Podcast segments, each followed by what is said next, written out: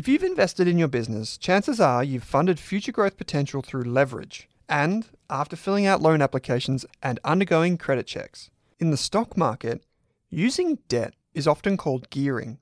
The new BetaShares Wealth Builder funds, ASX ticker symbols G200 and GHHF, offer moderate gearing across Australian and global shares for investors who are comfortable with the higher risks associated with gearing their investments.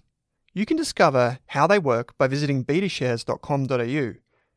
Please don't forget that gearing magnifies gains and losses, so read the relevant PDS and TMD on the website and consider if the fund is right for you.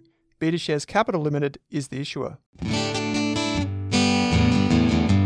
Welcome to the Australian Business Podcast. I'm Daniel Goloubev. I'm Jordan Kidis. I'm Owen Rask. We're here to help you make more profit, find work life balance, save time, capital, and grow your business. Every week, we drop the best tax tips, marketing hacks, growth strategies, and methods to help you grow. If you haven't already, take the free Rask business course. Book a chat with me or Daniel at Grey Space, or get in contact with us about business coaching. We also love hearing from you. So send us your questions and feedback using the resources found in the podcast player for each episode. Let's get into it. Daniel, episode two of the small business structures in Australia. Yeah, exciting. How you feeling? Good, good. What's been happening this week? A lot, a lot. So we're busy as usual, which is good. So working away, doing the same old thing, but we're also tr- sort of dabbling into that AI space now a little bit. Um, so we're trialing a new software just to help us out with the advisory sense of things and, and implementing AI into you know a bit of the reporting and helping us sort of process more data, which has been it's been fun. Mm. It's going to be super interesting if that software works because we'll be able to roll it out to the masses at a fraction of the price. Well, I think it'll just help us help more people because mm. at the moment advisory just takes up a lot of time. Yeah. So if we can scale and you know more or less do a fra- do less prep with the same result, we can just roll it out to f- far more people and help mm. far more business owners than we do now. Yeah, for sure. I guess before we jump in, do you want to give everyone a, a rundown of what that advisory stuff is? Because it's a question we do get a lot. Um, and just, I guess, a high level overview of what business advisory is. Yeah, so I think business advisory as a term is, is quite loose. Um, so I think a lot of people have different definitions for it, do different things for it. Well, sort of Grey Space advisory, what we focus on is the business from the outside. Mm. So we help business owners separate themselves from technicians and become business owners because that's generally step number one of sort of starting to scale is taking yourself off the technical side of things and start operating a business. So, for example, um, we do sort of like a bit of a not a course, but it is slightly structured. So, step one for this financial year is sort of what we internally call like a three-hour business plan, where it's a one hour prep where we do a lot of the prep work and learn about your business based on your online presence. Number two, we do the meeting, we go through all the questionnaire, we, we get you thinking like a business owner. And then step three, we put a report together. And that is generally a basis for the meetings to come from pricing to performance to margins. Mm. So um, for us, it's just helping you step out of the box and start more or less running a business and making more money. Yeah. So that's a that's a super good summary of um, the business advisory service. So if anyone needs any help, um, feel free to reach out. So today in part two, we're talking about partnerships and joint ventures. So last week we went we ran through sole traders and just the basics, advantages and disadvantages. Now, natural progression, we've got partnerships and joint ventures. So in terms of partnerships, Daniel, do you want to give, I guess, a bit of a rundown of the three different types or what they are and how they work? Yeah. Um, in summary, I think in my own words, this is the sole traders of working with more than one person. I was going to say that. I actually didn't write it down on our sheet on purpose. I was like, oh, you better not take this. so this is the sole trader equivalent of just having or working with someone else. Yeah. Really cheap to set up. It's more just an ABN application, same as a sole trader. Um, and you, there's no real reporting. Mm. In the back end, you don't need any, you know, fancy written agreements. You don't need anything else except an ABN. You're more or less good to go. You can go get your bank account set up, and you're rocking and you're rolling. Yeah. Um, in terms of sort of what type of partnerships you can have, um, you've got like your normal general partnerships where everyone's sort of equally responsible.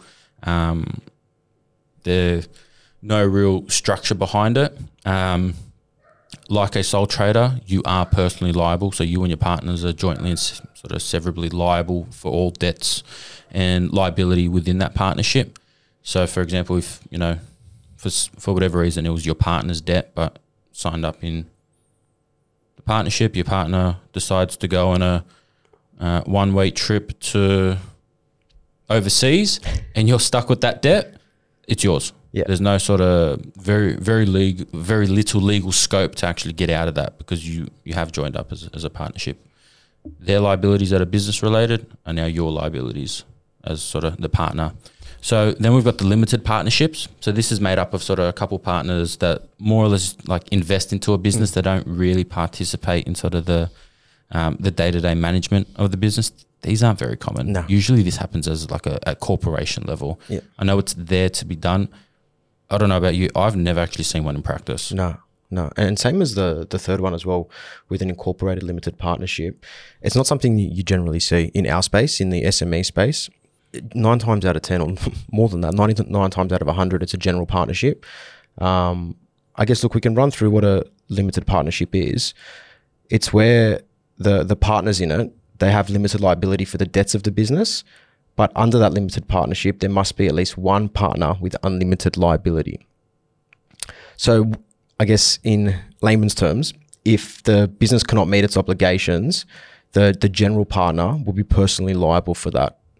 Now, again, it's not something that we deal with every day, and I think for all the listeners, the main thing and and the main um, discussion points today are going to be around that first one, being a general partnership, uh, because the other two, it's far and far and few in between. Yeah, they're more done when you know different brands that have you know a bit of value start to team up on long term projects. Yep. Um, very uncommon in sort of our line of work, really. Um, so for, I think for most listeners, the most appropriate, you know, conversation point would be that general partnership because it's so easy accessible and it does have its benefits. Yeah, for sure. And I guess one of the main benefits is how easy it is to set up. Like like we went through last time with the sole trader, um, you can do it online. In terms of reporting, like you touched on, it's super easy. There's nothing really major. Although there's no reporting requirements, it's still important to know if your business is profitable. Well, I, I know I know they're saying there's limited sort of reporting requirements, but it does have its own separate tax return. That's Yep. the one major difference between, let's say, a sole trader, Yep. where there's no separate tax return. A partnership does have a separate tax return, but the partnership does not pay tax, right? And really, really important to know, whatever the profits are, are then distributed to the partners. So the partners will pay tax themselves based on their portion of profits. Hmm. So tax rate for Jordan might be different to tax rate of Daniel, even though we're in the partnership and the same income. But it all depends what happens outside of that partnership as well as in what rates hmm.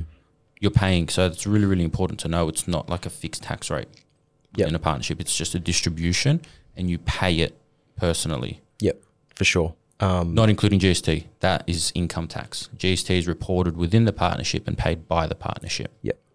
In terms of setup, um, separate tax file number, um, separate ABN.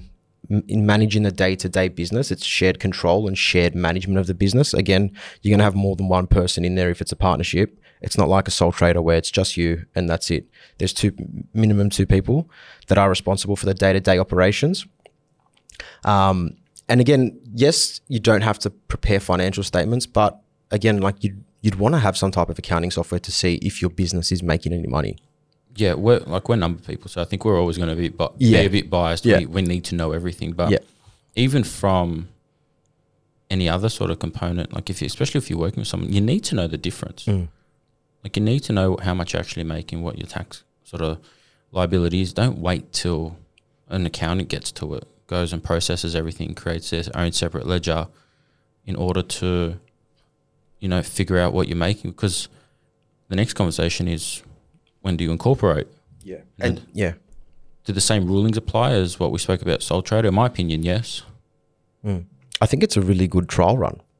If it's a small business as well, whether it's a e-com shop or two friends getting together to start something, it's a really good trial if the business to see if the business is going to work because the barriers to entry and the startup costs are essentially zero. You can Yep. do it all by yourself um, online. So Hence the comment of the sole trader of working with someone else. exactly. And the same thing as a sole trader is super. So the super's not paid in the partnership, and it's pretty much up to your discretion as a partner if you want to pay your super on that distribution of partnership income. spot on, spot on, and sort of double down on that as well. Is you can't pay yourself a wage from the mm. partnership. Mm. You there's no such thing as associated wages. Mm. Whatever money you draw out is treated as a distribution.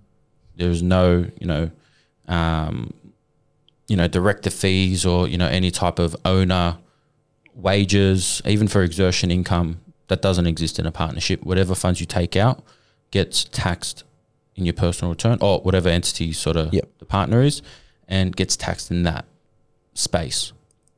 For sure, for sure. And in terms of, I guess, some of the negatives or the downfalls of partnerships, what do you think are the main couple there? I, I think same as sole trader, the unlimited liability where, Yeah. you know, especially in a partnership because you're also liable for things that your partner does. Mm. Meaning that you also got to have trust within this partner as well that Mm. they're going to be operating the business with you, you know, in, a, in an ethical way. Hundred call it. percent. And I think it's really important when going into partnership with someone to know them on a personal level as well. Although, um, you know, business is business. It's really important that you know what what they stand for as a person because you don't want to go into partnership with someone who has some bad hobbies, to put it politely. Yeah. because that can like we've seen it.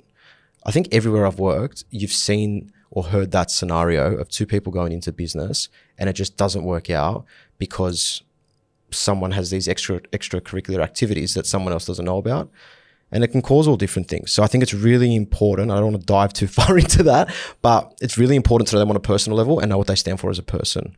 What do you What do you think is the first mistake those partnerships have made? So I'm talking about that, just the ones that have fallen out. What do you think the number one mistake was before, as they were starting up? Because the intention was never to fall out, Mm. and it never is. What do you think their number one mistake was? Not being honest. If you have a problem, tell them you have a problem. Um, I think honesty, yeah, Yeah. and just hiding things. You see it happen, you hear about it, it, and it happens all the time. So just honesty, being honest, being open. If you got if you got a problem, like talk about it. Like we, like me and you, like we didn't always agree on everything, but we we talk about it and we work it out. And I th- I th- going into the partnership, you got to understand that you're not going to agree to everything. Yeah, The same way you don't agree with everything with your partner or your, your life partner. The same way you don't agree with your parents, with your siblings. yeah, It's any type of relationship. There are going to be conflicts. yep, and I think it's up to the partners on how those conflicts are, for sure. are handled. And it's better. Like if you if you're not going to disagree on things, well, what's the point of doing it with Hold someone? on, do it by yourself. yeah. I- get 100% of the reward or 100% of the disaster if it Yeah. doesn't work. Um, but going into partnership with someone, and, and look, this segment also applies to companies as well in terms of like having the relationship, the component. relationship component. Yeah. Yeah. Um, yeah, it's, it's just so important that you bring something different to the table because that would help you grow so much quicker. Like as an example, if you've got um, a e-commerce company Mm. and it's e-commerce and both partners are, they just know e-commerce, there's no real added value there. Whereas if one of them is like a whiz on ads and the other person is great at designing the product and building the product, like that is a fantastic combination Spot on. because there's value added from both sides. So I think it's really important when you are going into business with someone, whether it's a partnership, whatever partnership it is, business, uh, company or, or partnership or trust as well, it can be. It's just important to know them on a personal level and know what they stand for, as well as their skill set, their current skill set. Well, I think un- unless the skill set is going to be beneficial, I don't think you should even be talking about partnership to begin with. Honestly, um, but yeah, I'm gonna you know tracking back a couple comments on sort of the number one problem. I think it's transparency. Yeah. No, at, at the end of the day, it's very exciting to start a business. Whether you know you're not going to make any money for the next six months, but it's still very exciting, mm. and it's really easy to get caught up in that excitement. Mm. And the first thing, as soon as I got a new client or anyone and I going, I'm doing this with someone else. The first thing I say is we need to have a sit down mm. straight away. That's the first thing. We're not even going to set up an entity. We're not going to do anything. I'm not even going to talk about structuring bank accounts. Regardless, we are need we everyone involved needs to sit down. Mm. And I like to host these meetings because because we've seen it so often, we can generally pinpoint key areas of concern Yep. and create a discussion about it. Because it's not about not having the conflict. That's not the whole purpose. It's about conflict resolution Yep. and how you're going to work through these issues and what those issues could be. One key example is, like I said, if someone's got um, bad hobbies, call them bad hobbies, um, and if they they might need to draw more money than you. They might need to, uh, you know, let you know. what, Let's not assume the bad. Let's say someone's got a mortgage Yeah. of two million. Yeah, the yeah. other person has a mortgage of one million. The person with a mortgage of two million needs more money than the person with one million. First conversation is, well, how do you feel about that? How are we going to Yeah. combat that? Because that's, That's that's a- like they need the money. Yeah. It's like that. They, otherwise, they don't have a roof over their head. So, Mm. what do you do there? Sell your house. Tell them to sell it. no, no, no. But yeah, like Yeah, it- no, it's a very it's a very valid, you know, conversation point. Yeah. And partner with the smaller loan can't get upset that the partner with the bigger loan needs more money. Mm. And and that's where it's about having open communication and open com- um, communication lines Yeah. as well. So Because a lot of these conversations aren't had openly. yeah, Like people going, oh, you know, they're taking five grand extra a month than I am. It's like, well, why? Oh, they got a mortgage and kids. yeah, Do you? No.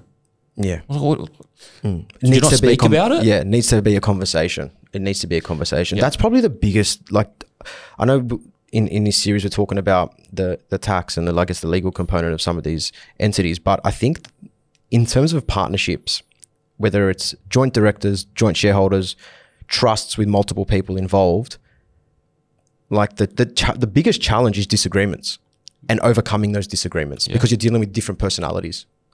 Um, that's probably the biggest disadvantage for, for myself of that Yeah. I think of a trust. Yeah, the Uh, sorry, liability and uh, the yeah conflict conflict resolutions. You know, some people just don't deal with conflict very well. Yeah. Um, and I think in business, it's really important to take the emotional aspect out of conflict resolutions because you might be upset about something, but if there's a valid reason for it, Mm. like sometimes you just need to accept Yeah, the hard truth A- and try not to act on emotion.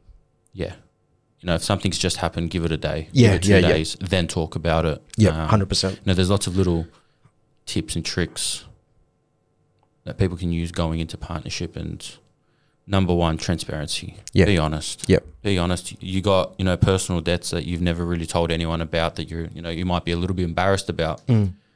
If you go into business with someone, they need to know Yeah, because that's got to, that's going to impact them as well in terms of how much money needs to be drawn out because you obviously got repayments to meet.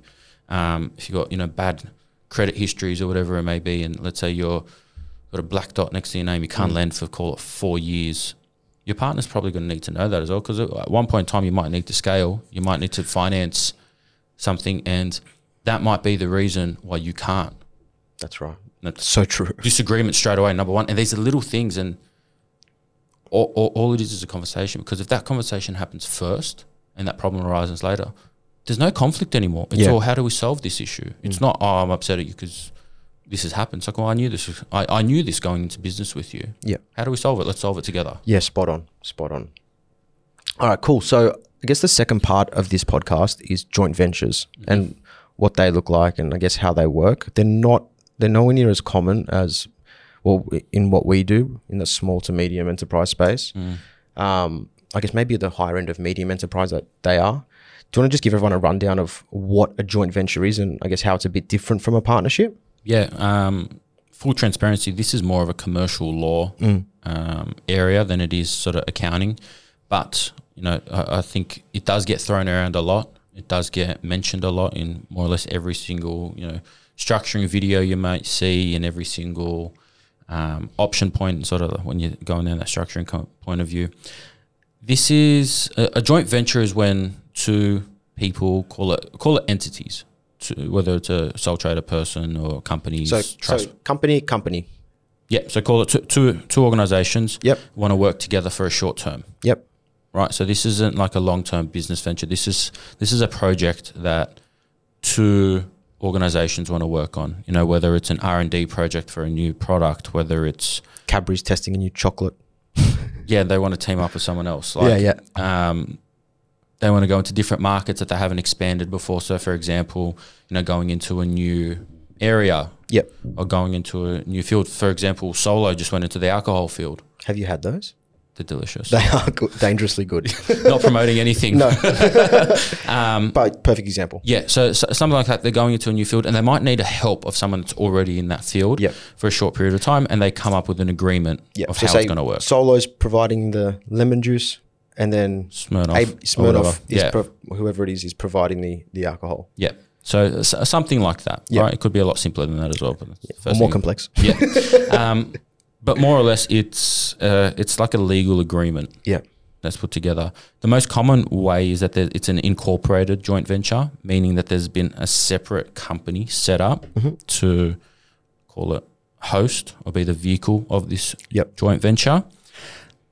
And that's sort of regulated by a custom shareholders agreement, which is where the lawyer or solicitor comes in to play because it is a separate agreement that the company will run by. It's not like a generic sort of company constitution that Yeah. would be you know created by like a service provider. This would be a custom shareholders agreement where both parties have sat down and gone through sort of more or less what's happening. And generally speaking, that's when we would get involved Yeah. we would get involved after the fact because we were then told what the agreement is, the constitution, how to track what track, what revenue is whose, what expenses is whose, how the profit split's going to work, Yep.